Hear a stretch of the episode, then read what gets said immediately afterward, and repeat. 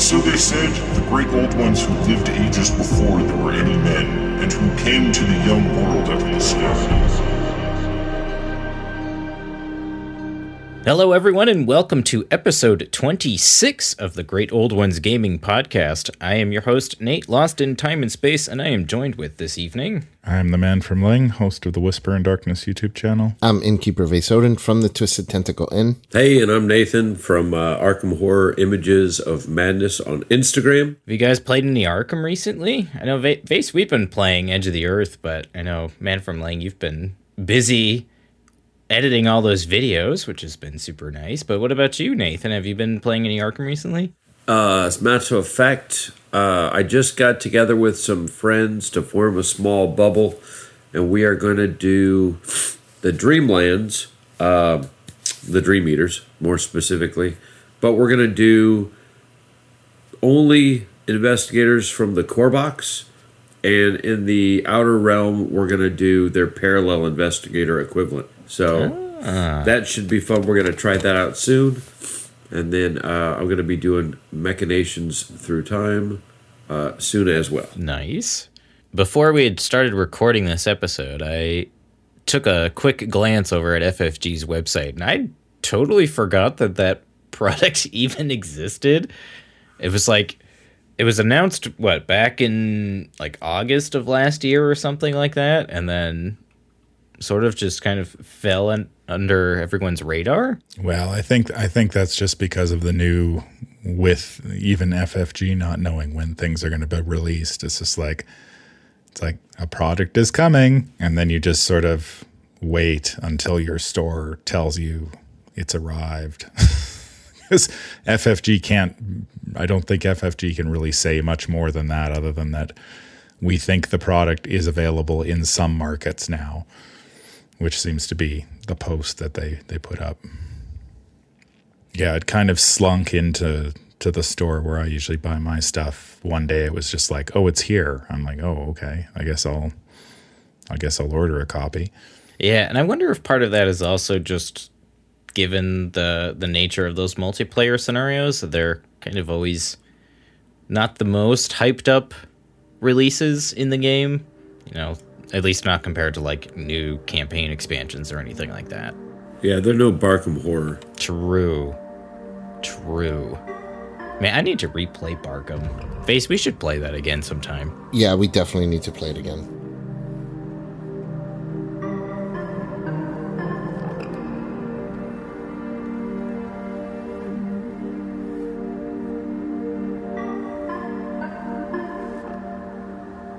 So when you play dogs, do you guys draw as many auto fails playing the dogs as you do normally? I I don't know. I've only played that scenario like twice, and I really don't remember it to be honest. Yeah, it's been a while. I don't remember it either. Yeah, man, I feel I feel bad because it's a pretty cool scenario. But you know what? One thing I certainly don't draw a lot of is elder signs. Ever.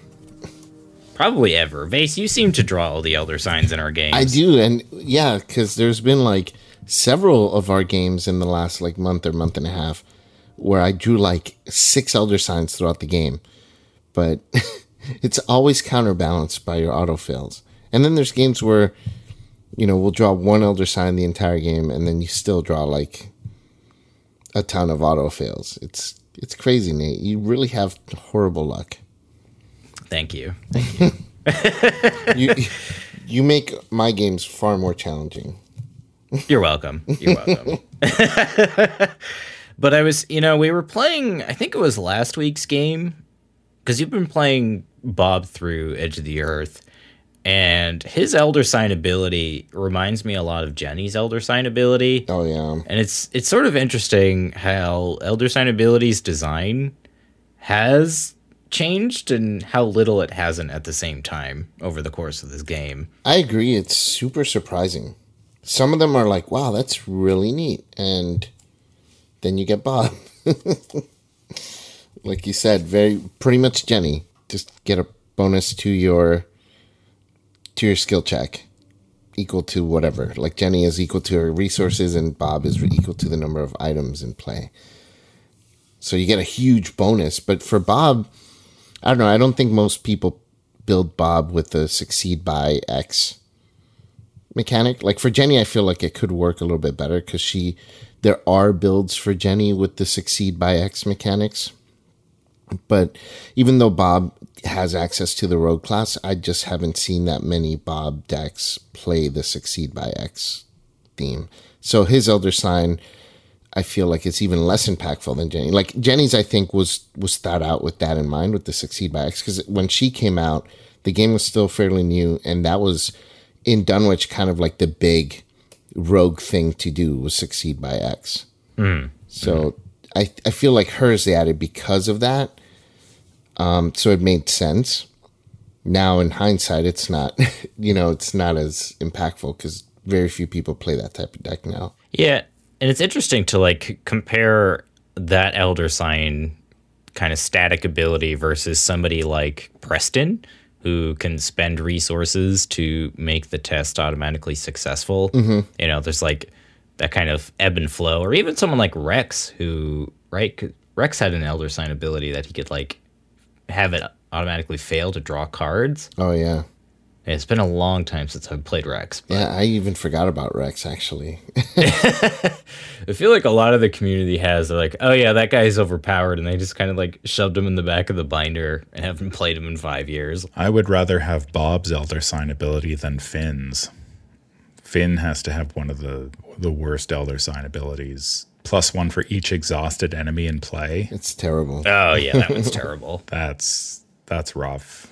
I mean, if you succeed by more, more two or more, you get to discover a clue. But man, that plus one for each exhausted enemy is rough. It makes you wonder, like how much, like how much design time do you think they spend on Elder Sign abilities? And like, I feel like by and large, most people don't even really consider them a part of an investigator. At least, like as far as considering playing the investigator. Hmm.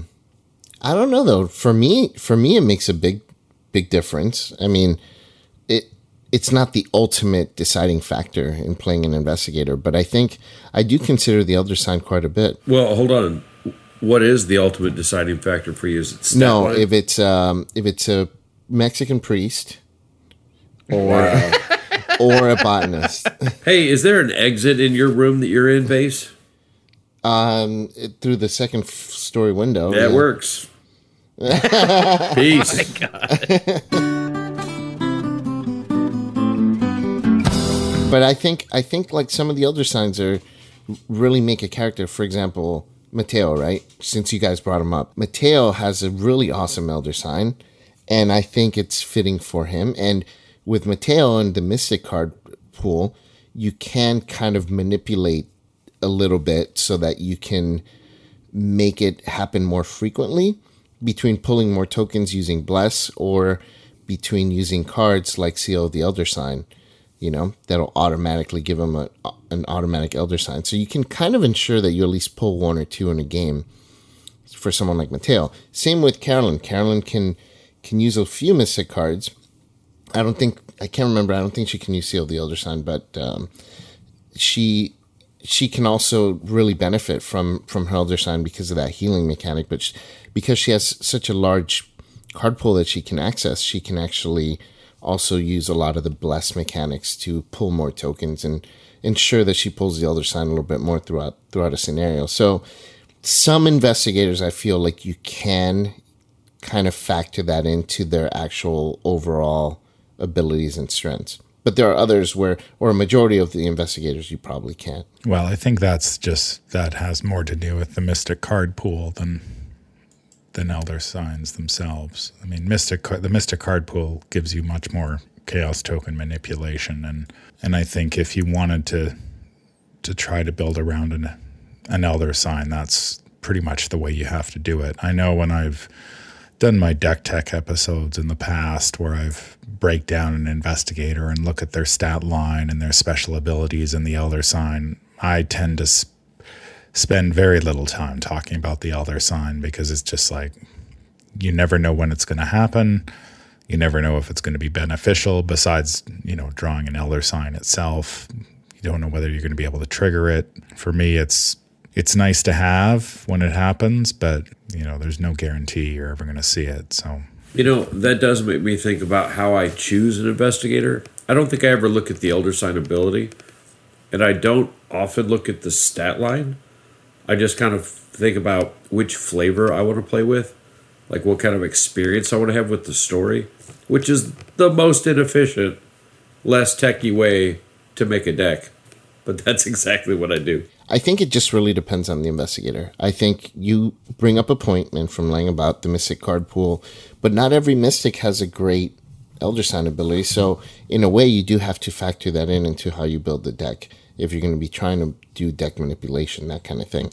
But I think Nate, when Nate asks about like the evolving Elder Sign abilities, I do think that some of them have gotten far more interesting.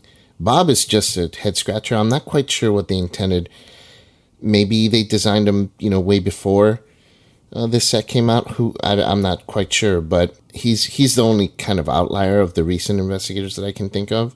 But I, I feel like the other ones are have definitely gotten far more interesting um, than just a bonus or you know draw a card or something like that. A lot of investigators like Luke or Lily they they sort of have like this ability that interacts with either their their signature asset or or some other like thing that they're doing, whether it's like Rita with her her elder sign allows her to like use her reaction ability multiple times. So yeah, it's sort of interesting how they they kind of pick and choose these effects for certain investigators and and I don't know if I I definitely consider the elder sign ability, but I don't know how often it's like tips me over the edge of one investigator over another. I would say for me, it's it's never a consideration.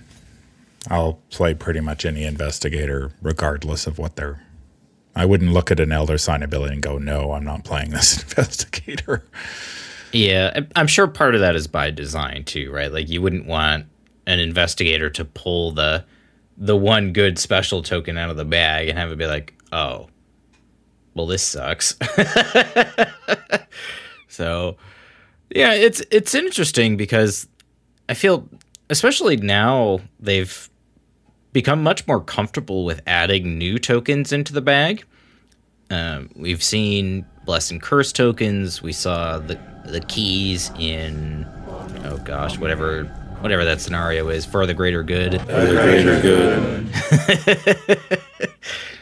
you know, so they've they've become more comfortable with designing specific tokens for campaigns, and I think Innsmouth sort of set the the precedent for having you know new cycles of tokens every every cycle. So I'm curious if they'll they'll keep doing this, and what you guys think about adding new tokens to the bag. I think that adding new tokens, the Bless and Curse tokens was a fantastic mechanic. Uh, the frost tokens are just a, a tool, I guess, for the encounter deck. So, you know, it's not something that player cards are manipulating really, unless they're campaigns, at least that I've seen. Spoiler alert. Yeah, so I, I'm glad they've kept the frost tokens to a minimum in terms of that. You know, they, they do play a part in the campaign, but they're not like part of the player card pool.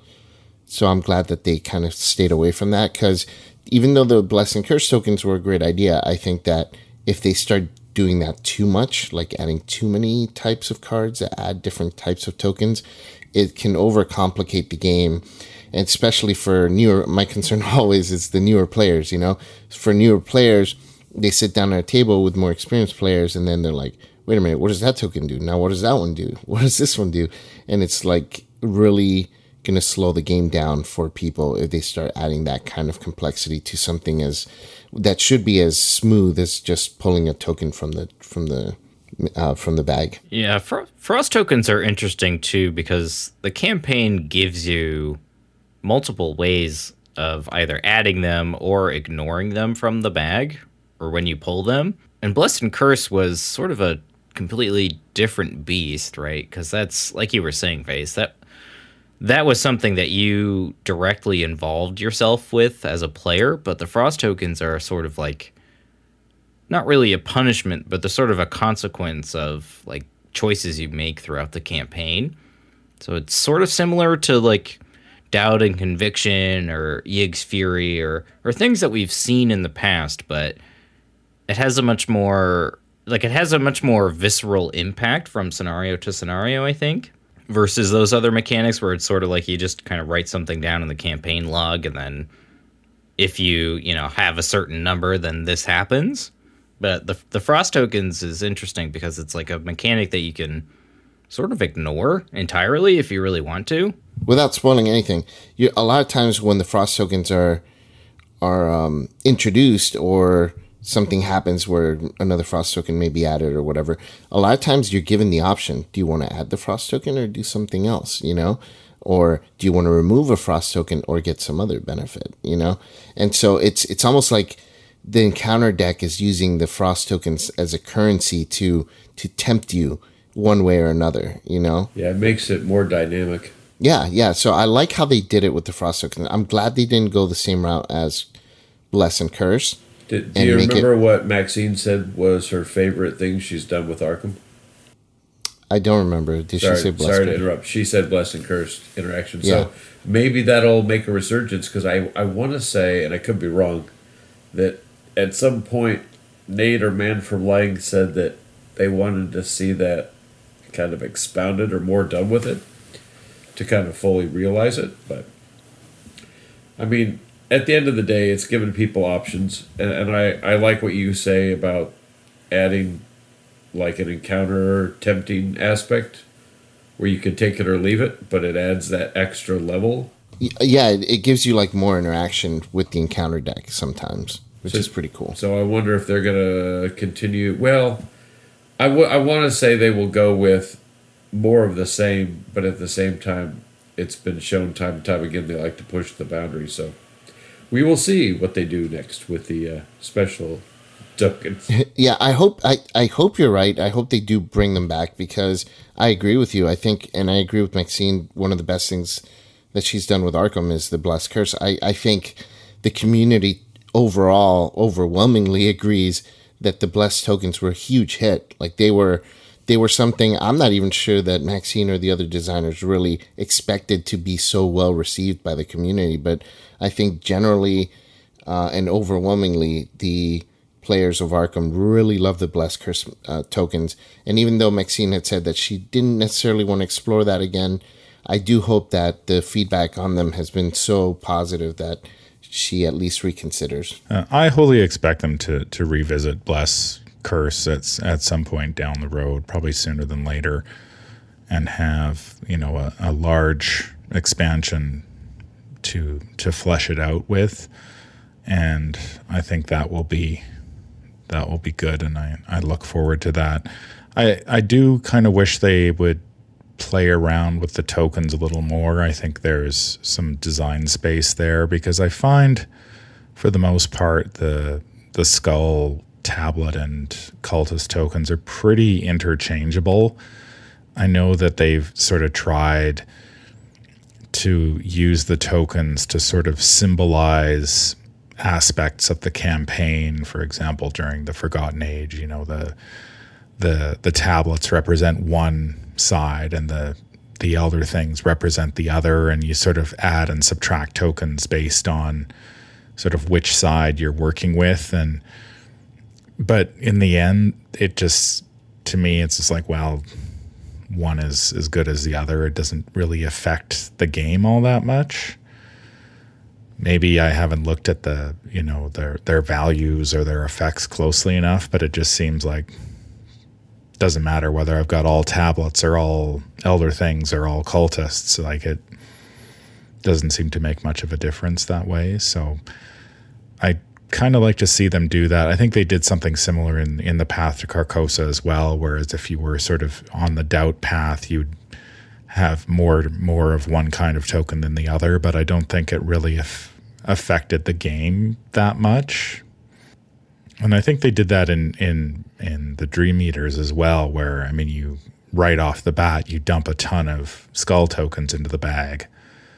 But then after that, it's sort of like I think it depends on whether you're getting help or not. The token mix changes, but that always sort of just falls flat for me because they all just they're all bad. So it doesn't really matter which way you go. So Maybe maybe frost tokens are the evolution of that, where it's like, okay, now we have a a currency here that that you can actually manipulate and you can see the results of it more more easily than say, oh, I have more cultists than tablets. What's the difference? Well, actually, there's no difference.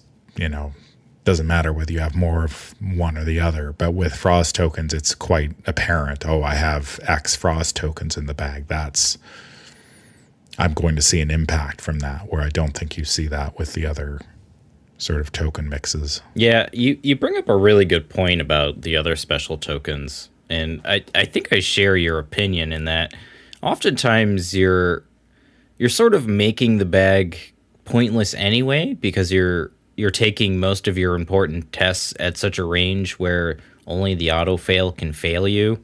And the frost token is a nice dynamic in that because, you know, as you add more, you have that chance of drawing that second one. And that's a really interesting way of kind of combating that uh, that kind of gaming of the bag in a way. Yeah, and they tried to do that with curse tokens as well, where that that mixes it up, but then of course immediately gave you ways to mitigate the curse tokens. So I don't know if I would be ever play a deck that didn't have some way of mitigating the curse tokens. So it's going to be very rare that I draw one and I'm not prepared to deal with it in some way. Where it sounds like the curse token or the sorry the frost tokens are um, break with that that tradition. Yeah, they they seem to. I haven't we haven't played the full campaign, so I'm not sure how nasty it can get, but it definitely makes the campaign a lot harder. And as you as you increase the difficulty, it adds more frost tokens to the start of the campaign. So clearly the designers feel like having more frost tokens makes the back harder as well. We've also seen sort of these other other accessories as well with keys and now we have these rune tokens and if part of me always feels like these types of things harken back to Arkham's board game roots more than they do kind of a card games. What do you guys think? I do think it's it's uh, kind of like a little nod to its board game roots. Um, I'm not a fan of the key thing, you know, especially in uh, Innsmouth. I don't hate it, but I I'd rather do without it, to be honest. I think it adds a level of randomness to the game that I that I don't really like. I, I think it's probably easier in multiplayer where you've got more people who are able to reveal the keys, but I find in solo that man, I mean, when I play Devil Reef and it's like, okay, I need to get this key and that key to match up with this location, but that key isn't here, it's somewhere else, and I've got to go find it and come back. And it just, and then I played the scenario again and it just happened the keys matched up. You know, I got lucky, the keys were fairly close by, I was able to. You know, match them up and, and stuff like that. So I think it's just it creates a really a, a lot more swingy scenario than I like. Yeah, I, th- I think with keys, I'm I tend to agree with you, man, from Leng in that aspect. Is I find that once you start introducing more elements of randomness that the player doesn't really have much control over, it just makes the scenarios less enjoyable because it, you feel sort of you feel like you're at the whim of wherever the keys happen to spawn and how well you do versus like how well you actually played the scenario. I think um, another example of that too is the scenario before Devil Reef and In Too Deep, where you know, depending on what location is the hideout, you get a certain key, and then you could even spawn that like well after you've already visited that location. So then you end up having to like go back several locations just to get it. And it's just kind of a mess. And and I don't know how much I like those sorts of things when they've done. I feel they've done that kind of key mechanic better in previous scenarios, like for the greater good. But I think you can still end up getting locked out in that one, can't you? If the keys don't come up in the right order. You you can, yeah, and that's actually happened to me, and it's another reason I don't very much like those sorts of design things. Like they've they've had to patch out things like that in the past too. It reminds me sort of of the uh, the bug that was in the Witching Hour when that scenario was first released. Was that it was possible to not obtain enough clues just given a random slot assortment of the locations. Oh yeah, I remember that. Yeah, yeah, that was a big thing. Yeah, so they've FAQ'd that since that point, but you know, I, I feel like I think they're they're hard to balance, and they can kind of bite a designer in the ass sometimes for that for those reasons. Well, I mean, you're looking at two things, right? You're looking at if it had no random, no randomness at all, it would cut down on the replayability, right? And if it had a lot of randomness, well, the replayability is through the roof. But then the quality control, like what you said with the witching hour, uh, or like what you talked about with the keys doing solo mode, man for Leng, you've got to try and ride that rail right in the middle. And I mean, you can only do so much with the pool of testers you have, and you hope you get it right. But and even if even if you do get the occasional person that gets locked out or can't do something if a majority of people are getting through and it's exciting and replayable, I mean, I, I, guess they count that as a win. I think with the keys, what they could have, I don't know if this would have worked, but it occurred to me when I played, say, Devil Reef or, or those scenarios in the Innsmouth Conspiracy where the keys are placed, the keys themselves are are completely random. So you don't know the like you know you need a red key, but you have no idea where the red key is. And I was thinking, well, maybe if they put the key at the beginning of those types of scenarios, the keys were were somehow visible. So you knew, okay, I need a red key. Oh, the red key is over at this location this game. Next next game I play, oh, it's over at this other location. But I still know where the red key is, so I can still progress the story. I thought that might be a solution. I don't know how easily or difficult that would be able to do, but at least it would cut. You know, you could still have sort of ran- key, keys randomly placed on the map, but at least the color wouldn't be random as well, and you'd be like, "Well, I have no I idea." The one, the one caveat is adding an ability that helps you flip the keys or, or you know, look at them here and there, because you shouldn't be omniscient, right? You should be able to be like, "I know where everything is," but having cool things where you could find out fairly quickly through an action or or an event would make perfect yeah. sense. And they've done that before, where the, where you could spend a clue to flip. So it's like in the in the Italy scenario in in Carnivale of Horrors, you could spend a clue to flip any. I believe at any location, any of the revelers. If I'm correct on that, correct me if I'm wrong. It's, been, a it's been a long time since but, I played that one. I, but I, I believe that was an option. Anyone. Yes, you could flip a reveler yeah, by, from anywhere. by by doing something. So there's precedent because that that scenario came out way early in the game. So there's precedent for it. You know, they could have done that. But I think um, when you mentioned Nathan uh, adding randomness and replayability, I think there is a limit to that. I think once you hit a certain point of randomness it doesn't adding more randomness does not increase replayability necessarily. I think when things start to become too random, they don't necessarily become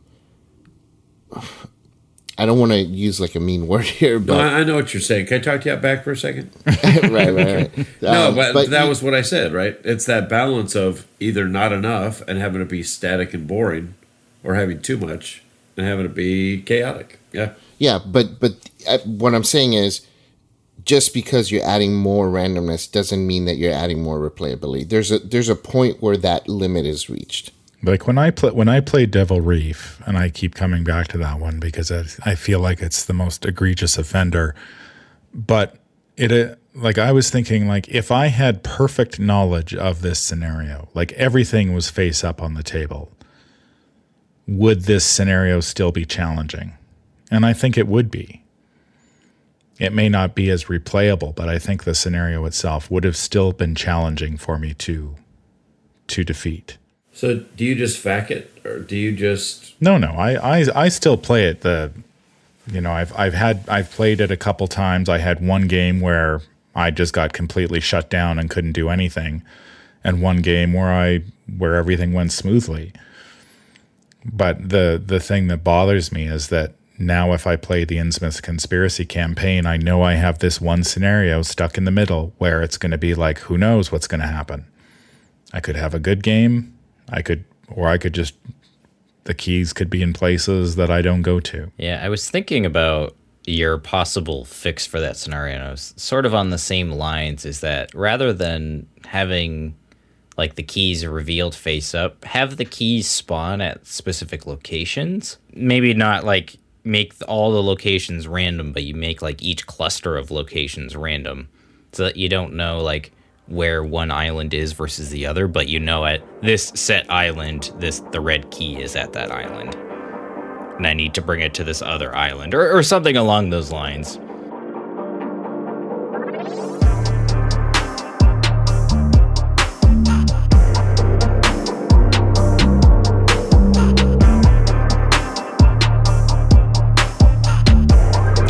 But I guess by the same token, you know, we've been kind of talking about, you know, extra tokens and things on the board and elder sign abilities and uh, Arkham has become a pretty complex game as you know we've gone through seven cycles at this point. What do you guys think about all this additional complexity being added to the game? Nathan. Dan, I was literally about to unmute and say you. God damn. I know you were. It's like you're watching me, and I can see you across the way. Um, I mean, I hate to say it, my knee jerk answer, and I don't know if everybody feels the same, is more is more, and I just want content because I really enjoy the game. You know, that said, uh, there comes a time, I think, in any LCG or any game that continues to develop, whether it be Magic or whatever, where it's kind of fun to step back and do the basics. You know, to step back to the Night of the Zealot and run through that again, to to to go through Path to Carcosa and not play with the entire pool of cards. And then there's also times where you kind of want to flex and you want to try out some of the overpower cards and you want to try out some of the new mechanics. So, I mean, I guess I'm a little bit on both sides, but I, in general, I do like having new new content, and I do enjoy new ways they can pull us because you never know if the next campaign, if the next standalone, with its flavor, with its map, with its mechanic, will be the thing that just absolutely sings for you.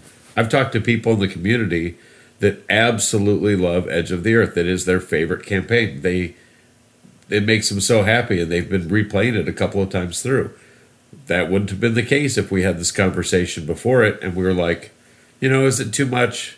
Have they, you know, adding bags, adding, uh, pardon me, adding blessed curse tokens? Are they going to add more tokens? Are they going to add anything else? So I don't know. I mean, I definitely feel like with the creative energies uh, with MJ and Jeremy and uh, Duke, I believe, uh, one of the, the newer people in the, the crew doing a great job. You gotta you remember because it's the name I of, did. The, of the I told Maxine, I said, you need to make sure that Duke gets a dog named Rex. or, or whatever the Well, I told when we interviewed them. I remember I told them he got sacrificed many or times. on Pete. No, I apologize. Not Rex. I don't know where that came from. Pete. I said he needs Yeah. a dog named Pete. Uh, no, just a lot of great possibilities, and uh, I mean, yeah, it's kind of getting a little bloated here and there, but I would much rather have that. I don't really have an issue with what they've. I don't think the game has gotten that much more complex, to be honest. I mean, they did add bless and curse, but that's something the player has control over for the most part. There are very few scenarios that add bless and curse tokens, so that's not really an issue. the The bag, you know, there are different tokens going into the bag, but you know the the concept of the chaos bag hasn't changed really. It's, you know, maybe a few different tokens. The scenarios, I mean, you're getting a different you're getting a different map every every game, but that happens from the core set on, so that really hasn't changed. So I don't think they've added a whole lot of overhead to the game. Yeah, I think the designers have done a good job of designing horizontally, if that makes sense, rather than like adding a bunch of new mechanics and things on top of the existing game. They've found creative ways of sort of taking existing things and putting a slight tweak on them and making it interesting. You know, like Frost tokens is a good example, and Bless and Curse tokens are also a good example. But I mean, even just like certain scenario mechanics that have now become like evergreen throughout the game's design, like alert, for instance, right? Like that was that was not a thing until it um, Forgotten Age. until Forgotten Age, and now now it's sort of ubiquitous throughout the rest of the game. It was a good mechanic. Um, here, here's my thoughts on it. I think, I think it's a complex question because the game has become more complex in certain ways and it hasn't in other ways. I agree with Man from Leng in the fact that they haven't added complexity in terms of the characters themselves. Um, they've done a really good job with releasing new investigators that are unique and fresh, but not stacking on top of older investigators in terms of you know having way more complex abilities.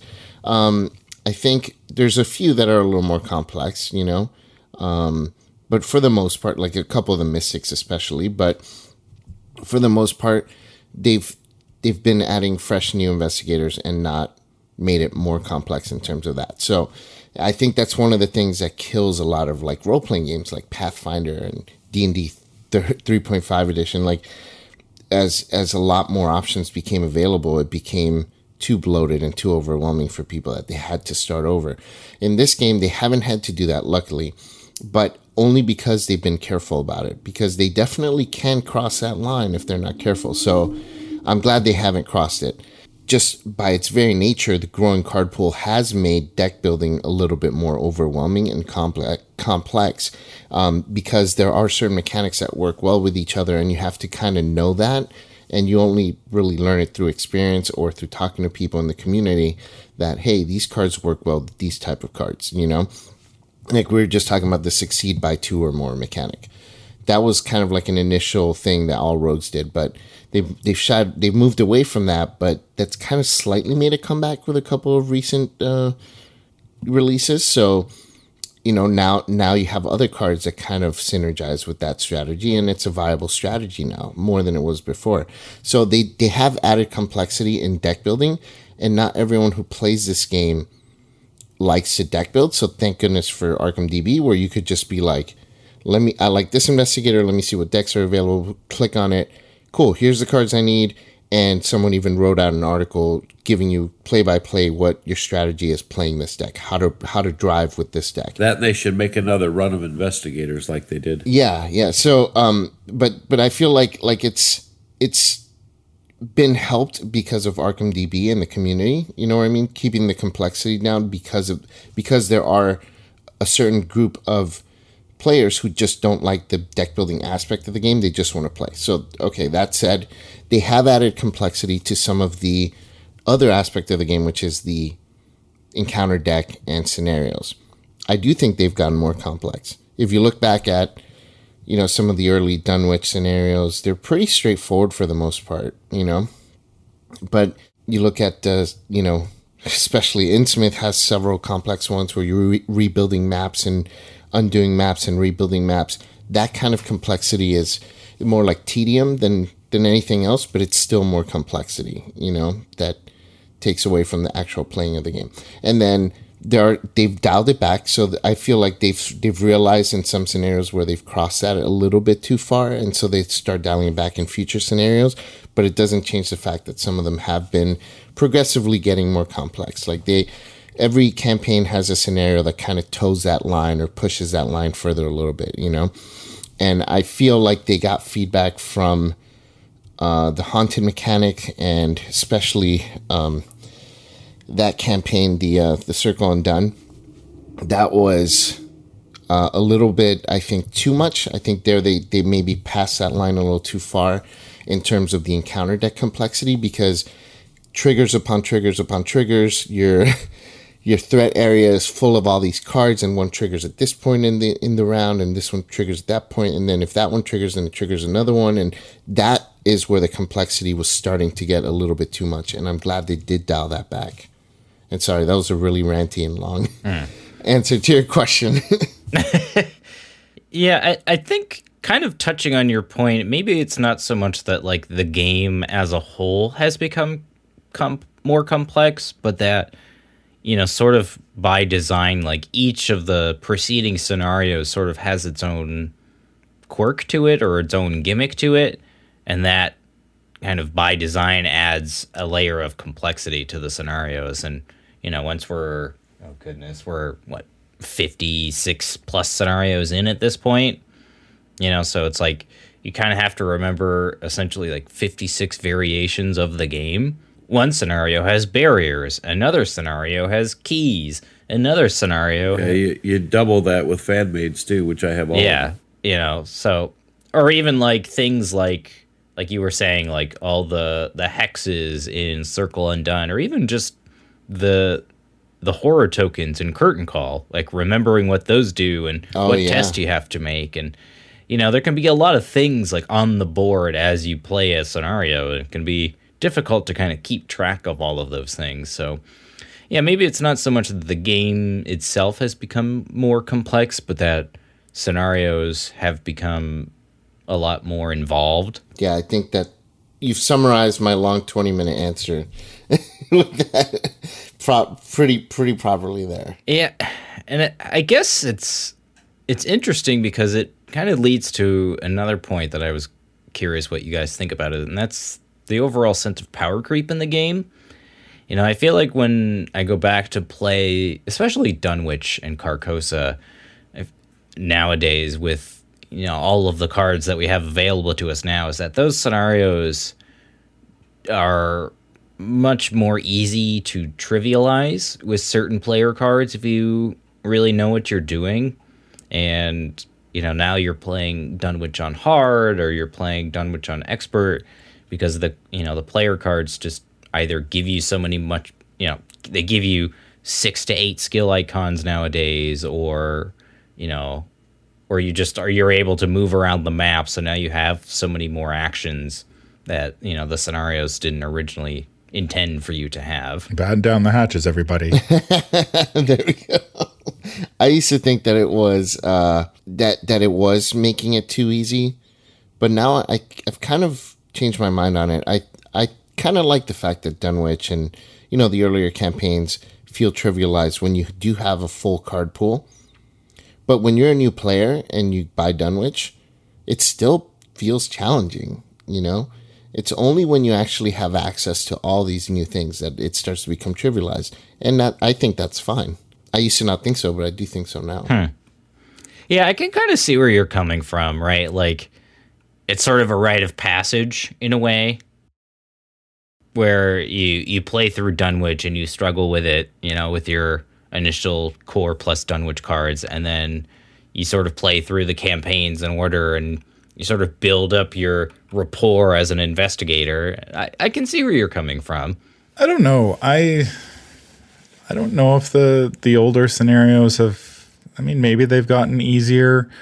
I I mean we do have a lot more tools at our disposal nowadays, so I don't necessarily know if if it's all if you can chalk it all up to power creep. I mean obviously there has been some especially in the skill department if you compare the the skills in the core set to the even the latest batch of skills that we got uh, granted they do cost 1 xp but the number of skill icons that you're getting is just over the top compared to anything in the past. And so clearly there are cards that have been pushed and but i think it's it may just be more of a case that we have cards that do things that aren't necessarily overpowered but but in their own right but they just help with those uh, deal with those scenarios a lot easier and i think we saw that almost immediately right? Like when you sit down to play dunwich and you get hit by beyond the veil for the first time and you're like oh dear. Like unless i finish this scenario quickly i am going to die. And within the very next cycle they released quantum flux which essentially gives you a tool to basically nullify beyond uh, beyond the veil whenever you want. I think we've just gotten more tools along the way, and and that you know deals with some of the some of the problems that we were having in those in those early scenarios. Yeah, and, and surely part of that is by design. I I I do remember Maxine mentioning that they they definitely intentionally do that. That they put cards in the following cycle that helps you with the previous one. So yeah, I I think I sort of sit on the fence as far as power creep goes. Like, I definitely think there are certainly player cards that wouldn't have been printed in the days of the core set, but just sort of given the way that the game is now, they're more in line with where the game is at.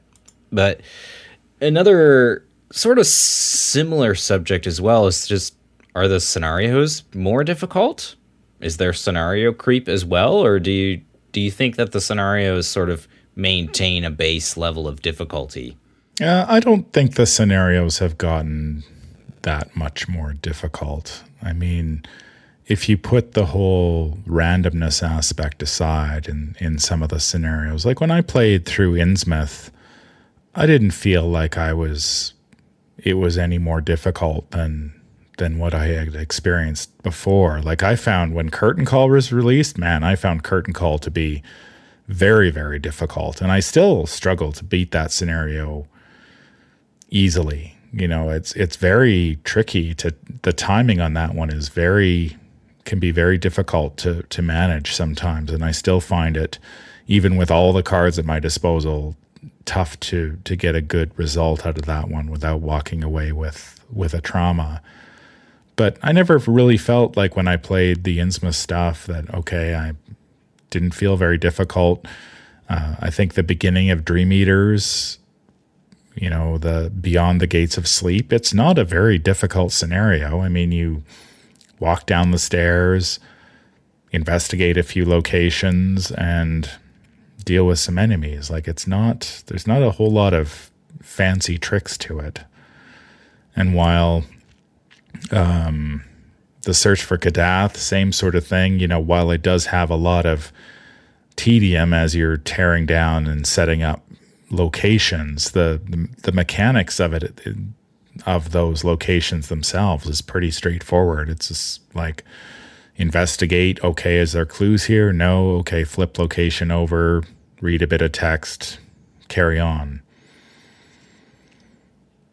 So I wouldn't say it's it's gotten at least I would, you know, most of the scenarios don't feel that much harder to me. The the scenarios I find hard as a solo player are, definitely the ones where the, the randomness is just jacked up, or scenarios like um, Union and Disillusion, where it's just like we expect you to pass five very difficult skill tests. And those are scenarios I find hard, but those are scenarios where it's there's often a random element or something that just isn't geared towards solo play particularly. It's not designed well for solo play, I should say. Part of me wants to agree with you in that I, I do think that they've done a good job of maintaining difficulty without the scenarios feeling too hard and maybe my perspective is painted a bit because I, I am a veteran player and I have an entire card pool.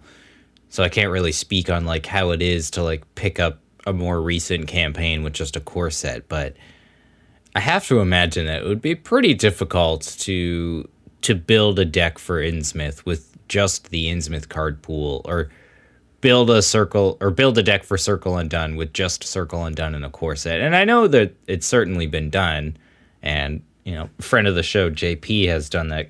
You know, he's made a whole series out of it on his YouTube channel. But I got to imagine that that playing those campaigns blind with a limited card pool versus playing those campaigns blind with a with a totally souped up card pool is a totally different experience.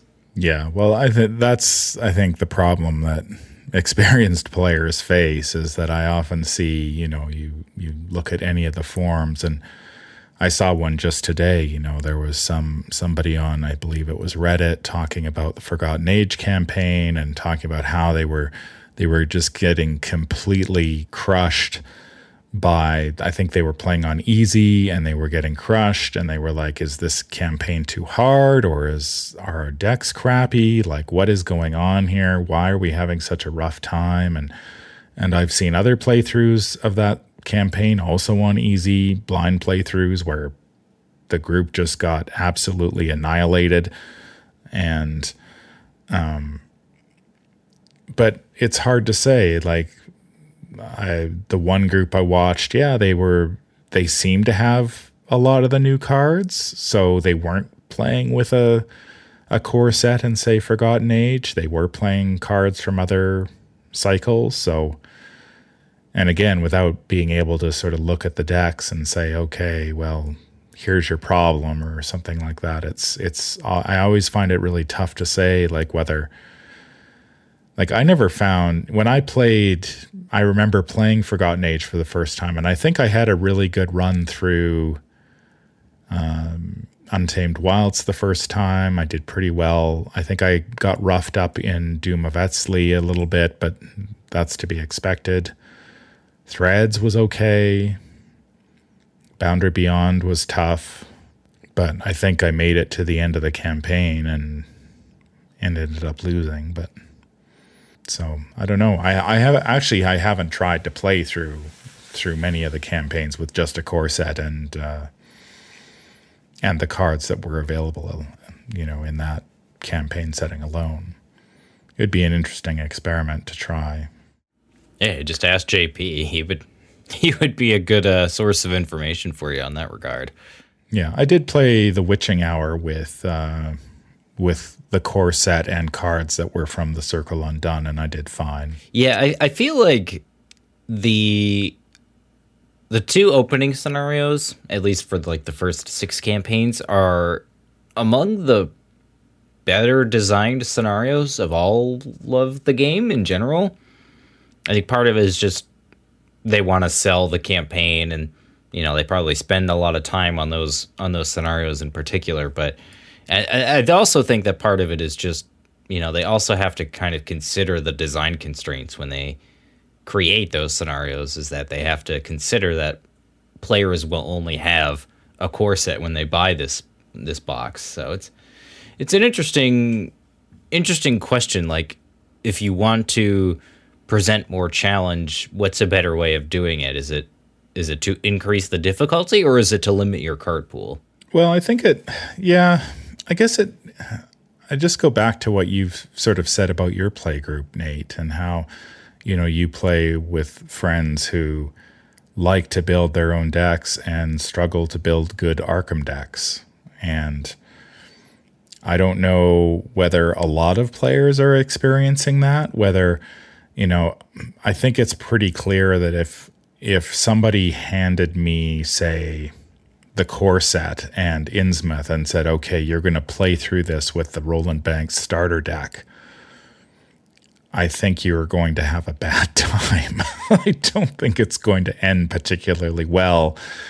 And I would be very comfortable knowing what's in that deck to be able to say, okay, I'm going to change this deck in certain ways to make it more viable. And I don't know if if you've just picked up the core set in Innsmouth, whether you're really in a good spot to be able to to make those decisions. That's something you're to have to you're to have to play the deck a bunch and get okay. Well, I don't need research librarian in this deck. Why is this here? You know, take it out. Take out medical text. Take out all these cards. You know, refocus the deck but until you've got experience, I think it's hard to make those. Like you certainly can't do it blind. I mean, you don't know which cards are good and which cards are bad until you've had some experience. Now you've got me wanting to go and just to try and see how well I would do in Innsmouth if I just had the core set and or if I had to play like a a starter deck. Yeah, and it's it's interesting at least back then, right? Like if you were to play those two opening scenarios, you literally only had the core box and that that box, right? Or, whereas nowadays, if you buy the revised core set and Edge of the Earth, now you have a pretty decent sized card pool that you can build decks with. But you know, when you were just buying a deluxe expansion and the core set, that was a much more limited card pool. Yeah, you were only getting what is it, eight cards, maybe something like that. Yeah, it's like eight or ten. But when I did that for for um, the Witching Hour, I found that you know I I played a Wendy deck that somebody had built on uh, Arkham DB, and they said straight up, you know, I'm I've built this with cards in the core set and cards from the Circle Undone cycle, and I looked at it and I made a couple of tweaks to it um, to uh, to make it a little uh, more to my liking, but I found the deck to be quite effective um, with those cards. I don't know how many cards I used from you know that weren't in the deluxe box. I think there were some, but but I tend to treat you know a lot of cards as icons anyway. Yeah, so you just kind of need a critical mass of icons in order to do well. Yeah, it's it's more like do I have enough icons to pass skill tests? It's not necessary. like you do need a weapon and you do need some way to discover clues, but beyond that, I find a lot of the cards are just like, well, this is icons at this point. And as long as I as long as I've got icons, then I can pass skill tests. Yeah, and they've they've done a good job of designing the each set's card pool sort of with that in mind. You know, I I was sort of complaining about it in our review of the Edge of the Earth cards is that the mystics always get this trifecta of spells. They get something to investigate with, something to fight with, and something to evade with. And you know, I I think Matt brought up a good point is that they're they're sort of forced to do that in a way, given the fact that they can't assume that every player owns, you know, whatever cycle had Rite of Seeking, whatever cycle had all all those other spells in it. So yeah, it's it's it's an interesting conundrum that they find themselves in, but I, I do think they do a really quite a good job of making the scenarios difficult but not unmanageable with a limited card pool.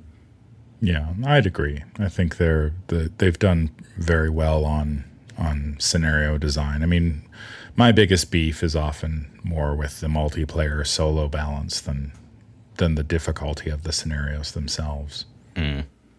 Yeah, because that ends up being a much different issue. Yeah, like if you look at a scenario that I would consider tough would be say Boundary Beyond from the Forgotten Age, which I think I've I've played both in multiplayer and solo and done badly at both.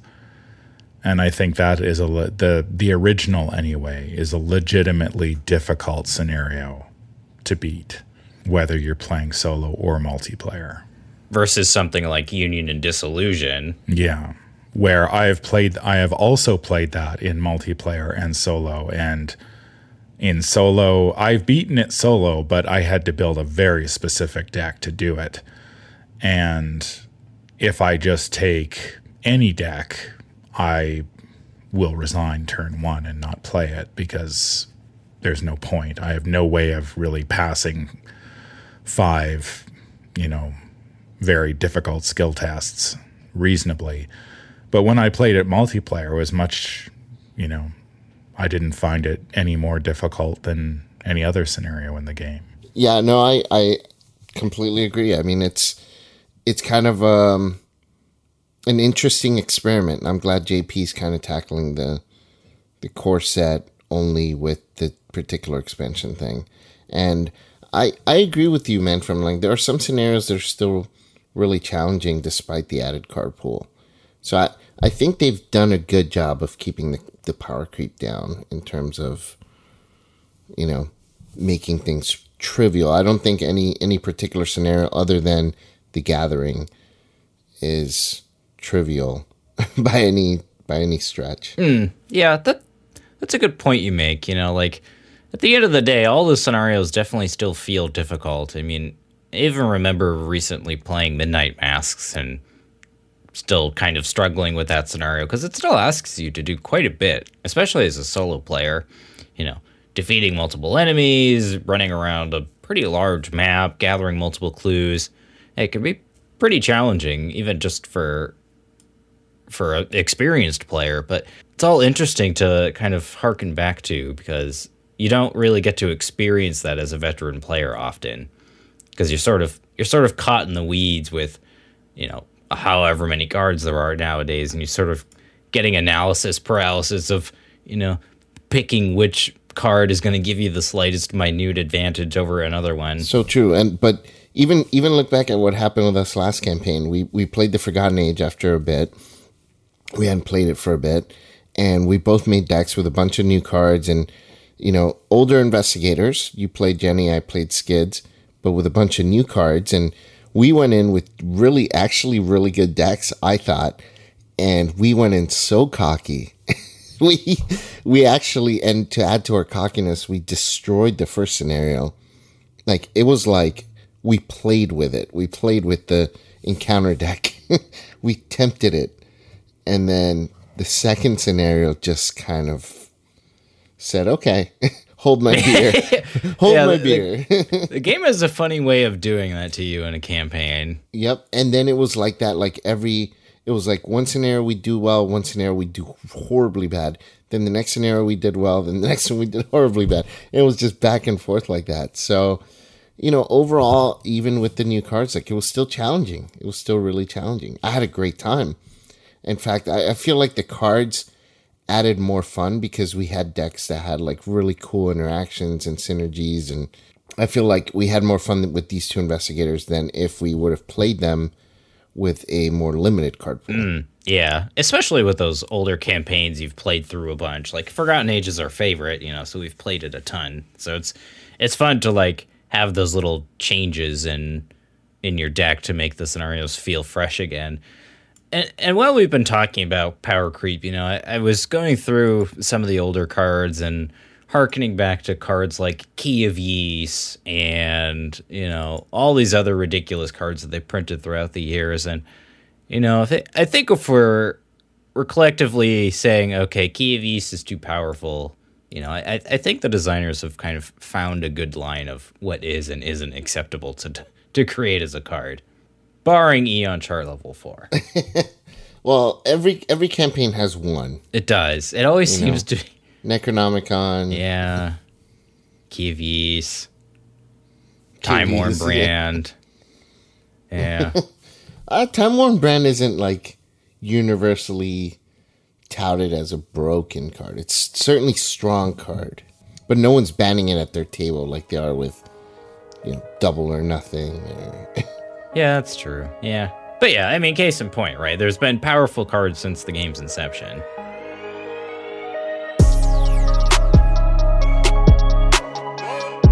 And I guess uh, the last topic for the episode that I wanted to ask you guys about is kind of a revisiting of the taboo list. You know, Man from Leng and I, we talk about the taboo list quite a bit in our reviews, and I feel like you and I, man from Leng, we sort of have developed a philosophy of ignoring the taboo list except for the parts I want to adhere to. You know, like I don't think machete should be on the taboo list, so I put machete in my deck. But I understand that you know, Pendant of the Queen is a ridiculous card, so I just don't play it. Yeah, that's that's pretty much where I've I've settled. I the if something is added to the t- the taboo list, it's almost soft banned for me. I I just won't play the card because I know it's it's pushed and it's too good and I'll usually end up playing it once and seeing how good it is and then yeah, I just won't won't bother with it after that. And I think the latest round, the latest FAQ added a whole bunch of cards from Innsmouth, and I don't think I'll I'll probably ever play them. yeah, I mean, I'm glad the taboo list taboo list exists. I think it gives less experienced players kind of a starting point of like seeing a card and saying, "Hmm, why is this card on there?" and maybe giving it a second look and trying to figure out for themselves if if that's the type of thing they want in their games, you know? Cuz sometimes it's hard if you're not like really in the community in the discussions within the community. It's hard to really realize if a card is actually as busted as as it is, you know? But if you have a taboo list, then you're like, okay, well, clearly a lot of people think this one is. So let me see what exactly it is about it. And it could make you a better player, I think. At least a better strategic player, better deck builder. Yeah, that's a, that's a good point you bring up, you know, because it, it sort of gives you like a frame of reference, if you will, right? For like what is and isn't a good Arkham card, and it was sort of something we had touched on in the beginning of the episode. Was you know, do they design cards bad on purpose? And uh, maybe they don't design them to be bad, but they certainly design them with a very niche circumstance in mind. And some cards have a much more broad brush, you know, used. So, yeah, it's it's interesting to kind of look at the taboo list because I know a lot of people really adhere to it. You know, at least people that I've spoken to are they pretty much take it as gospel when they build their decks. Sure. Sure. We we have the with this game we have the luxury of it not being a competitive. I was about game. to say So- that's hundred percent what I think. I, I guess my views on it are are similar, but I don't care about it at all. Like I liked what you said. You, you consider it kind of a soft ban, and you don't necessarily use it. But like, I play so casually. I can play the Key of Ys and not really think I'm abusing it because I don't. I don't think I'd use it correctly.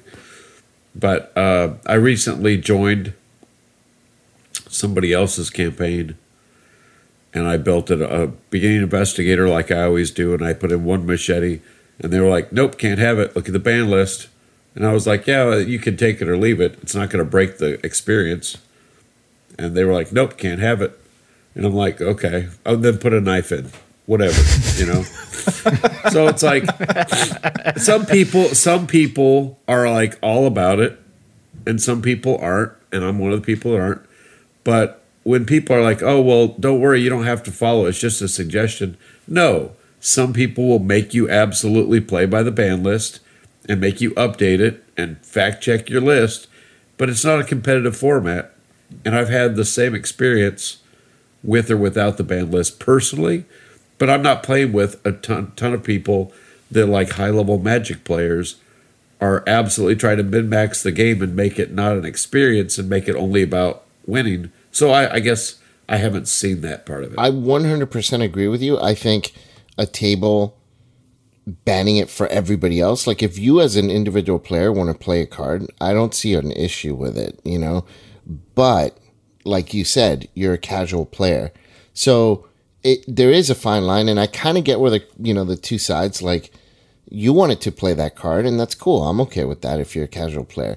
But if you're man from Leng who adds a Necronomicon and plays a Seeker who's out damaging the Guardian, who is completely specialized in just packing a bunch of guns, in every scenario, the Seeker's the one doing nine points of damage in one attack and single single shot killing the boss of each scenario, then you know that's where that's where I think if you're overshadowing another player. But see, the, the, the problem with that vase is that I think when people adhere to the taboo list, I, you know, adhere to it or not, I, it doesn't matter to me. I mean, usually if I sit down at a multiplayer table and everybody's like, yeah, we're playing taboo list, I'm like, fine, you know, I'll play taboo list.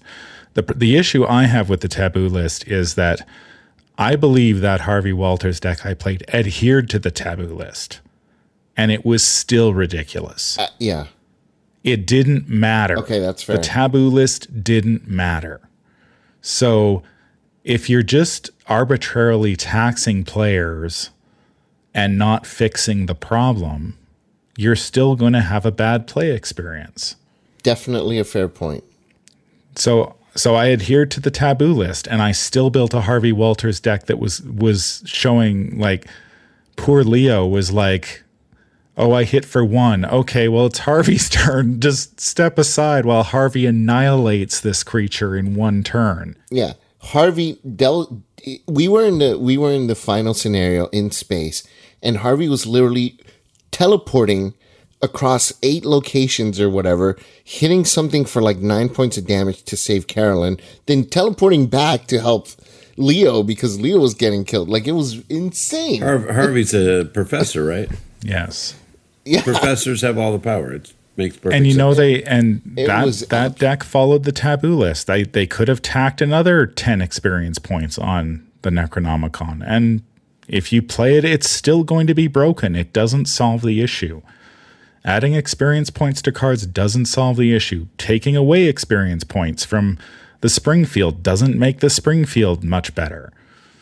You know, it's still a, a niche card that's, you know, pretty bad in most circumstances. So I, I I often wonder the people who are playing with the taboo list. It's just like, okay, sure, you're paying a little bit more experience points for these cards, but they're still busted.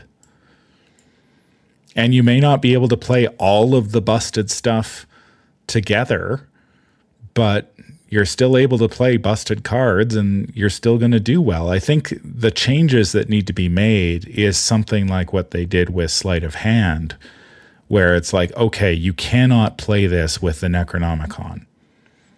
They changed Sleight of Hand to say on the taboo list to say you cannot play this with I think it's level 3 items like you you're stuck with level 0 to 2 items. Now that is an effective change. But FFG doesn't like doing that because that forces players to remember too much. Which is also fair. It's it's kind of it's complicated. It's complicated to get it balanced once that card is out there. But when I look at it, it's like that is a fix. That is how you fix a card. You have to change it fundamentally. You cannot just tack a couple of extra experience points on it and say, done.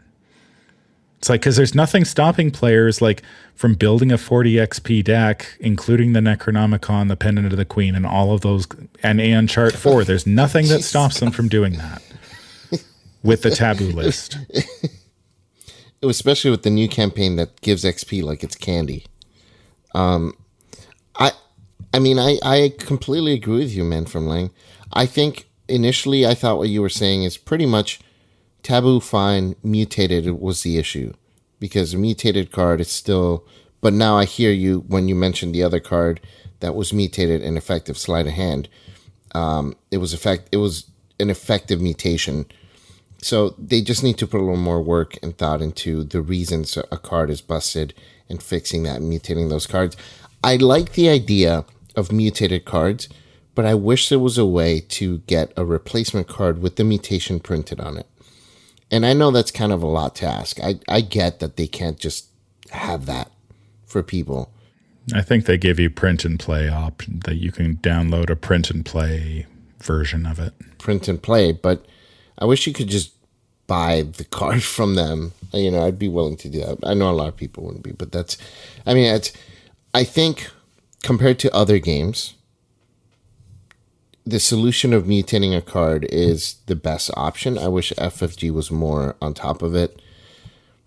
But if you look at other games like Magic, my God, you know, can you imagine if you spent a thousand dollars on a deck and then your deck becomes illegal because they banned it? Yeah, welcome to my life. yeah, that's that is a problem. At least with our game, it's like okay, they mutated some cards, you know what I mean?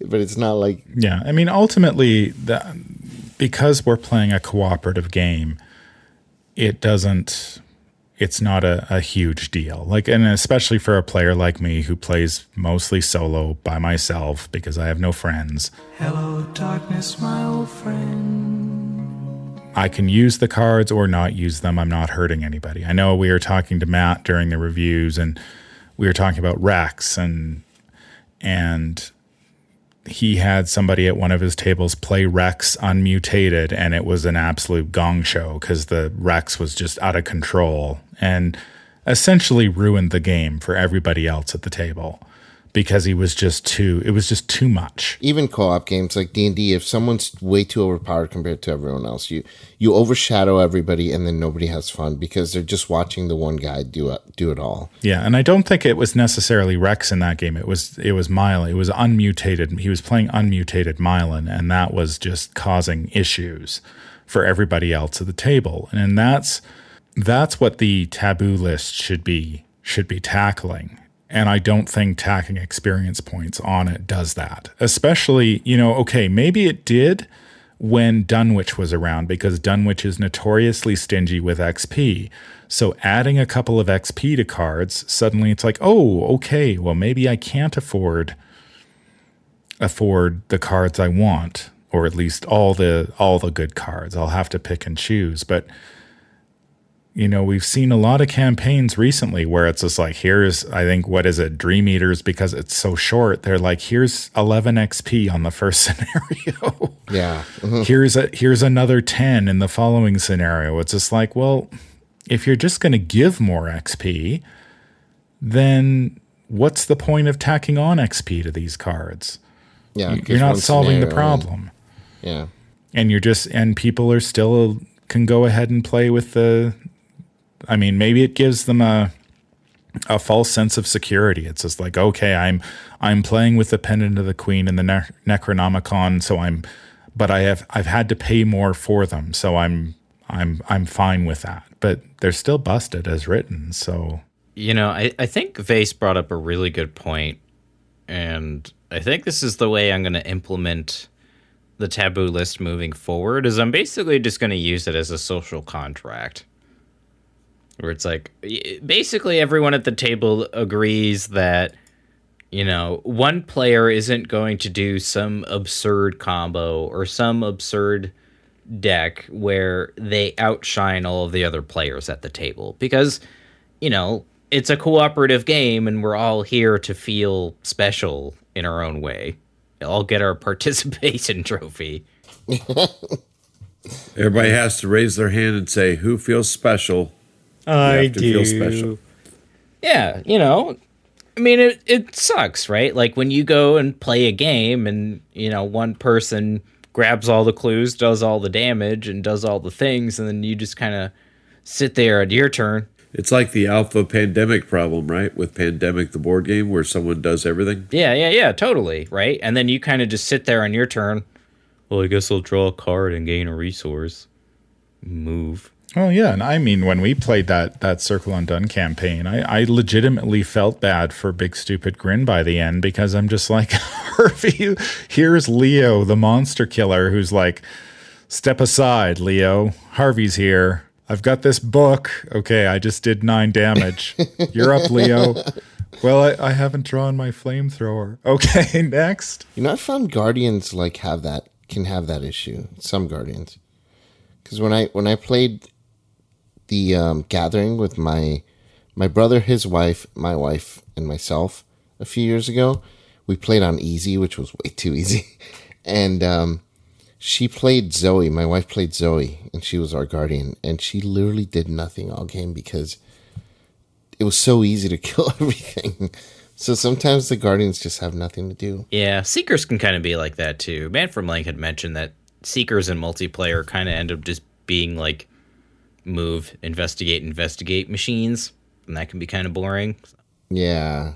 Yeah. Yeah, that's that's my experience with them is they tend to unless they have some sort of sideshow that they can do, I find they often just that happened to me when I played the Forgotten Age uh, Iron Man. It was like I just was like Ursula, move, investigate, investigate. If I drew an enemy, I'm like, you guys got that? Yeah, okay. Maybe evade if necessary, but usually there was somebody who could take an action to pull an enemy off me and just keep going and yeah it was it was pretty it gets pretty especially in an iron man setting where you're just playing so much over one day that can get pretty monotonous That's a that's like a totally different beast with Iron Man. Um, that's really a big reason why I like two player is that in I feel like in two player, both players are sort of like you have to be self reliant, but at the same time, you have somebody else there that can kind of get you out of those situations you wouldn't be able to by yourself. So it's like a nice sweet spot and where you can like you could build your deck sort of the way you would want to without sort of that sort of solo tax, I would say, where you have to include enough ways to get clues and enough ways to beat enemies. But in two player, you can build your deck to be more focused.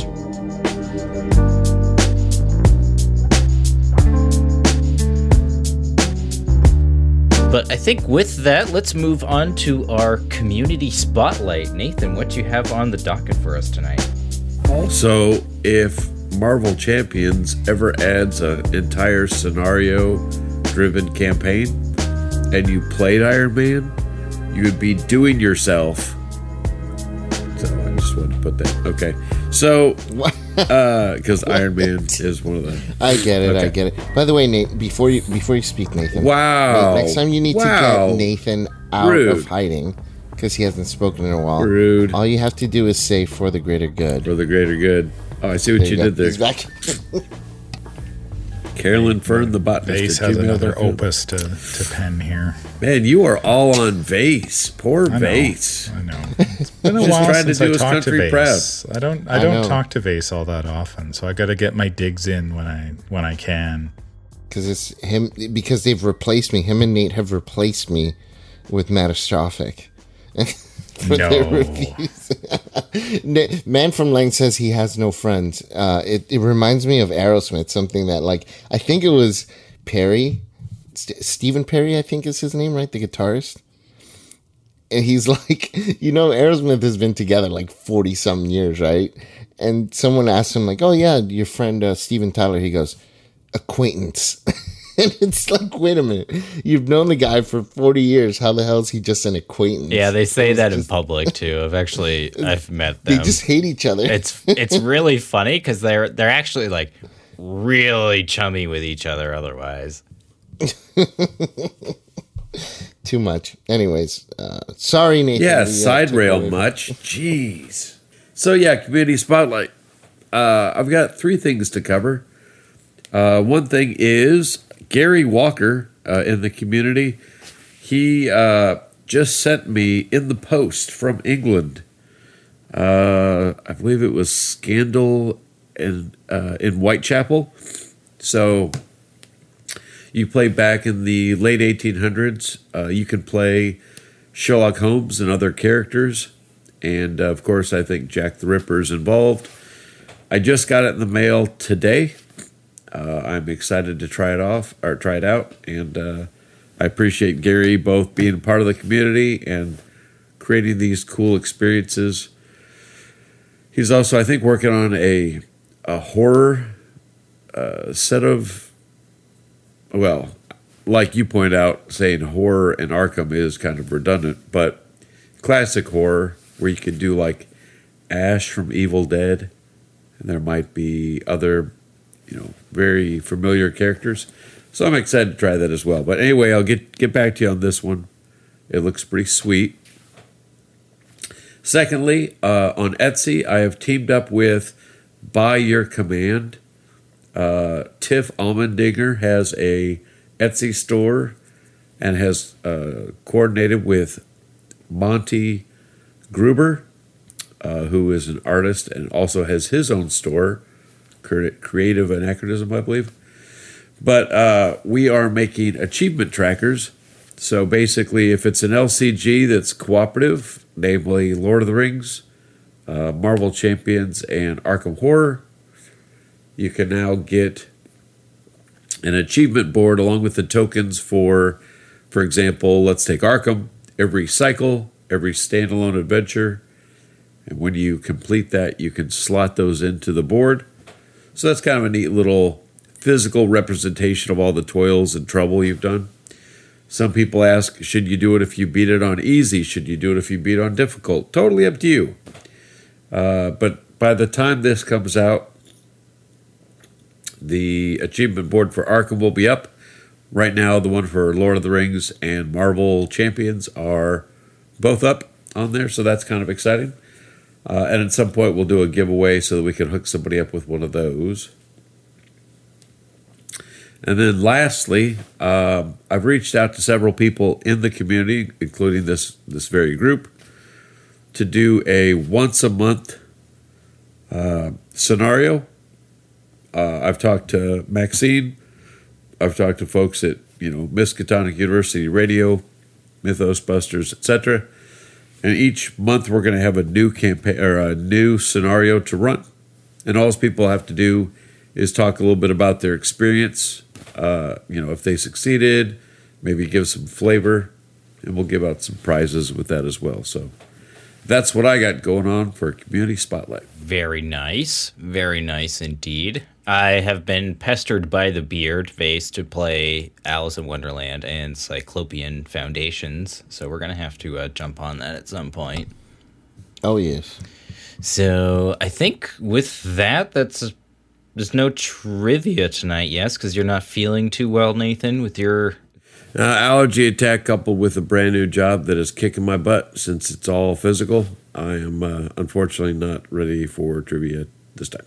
So we'll we'll have to make it up to our audience next episode with trivia, but I think that will do it for our episode. If you enjoyed it and you want to support the show, we have a Patreon at patreon.com slash the great old ones gaming, where we release episodes early for our patrons. We also have a special Discord channel in our Discord server, along with other goodies as well. Uh, we tend to do holiday good giveaways and other things like that throughout the course of the year. So if you want to support the show, the link will be in the show notes. But with that, I think that's going to wrap it up for this episode. I've been your host, Nate, lost in time and space, and I was joined with this evening. I'm the man from Leng, host of the Whisper in Darkness YouTube channel. And I'm innkeeper Vase Odin from the Twisted Tentacle Inn. Hey, once again, this is Nathan with the Instagram Arkham Horror Images of Madness. Hopefully, I'll get some new content up there as things calm down with the pandemic and I can get more people together. Thanks for listening.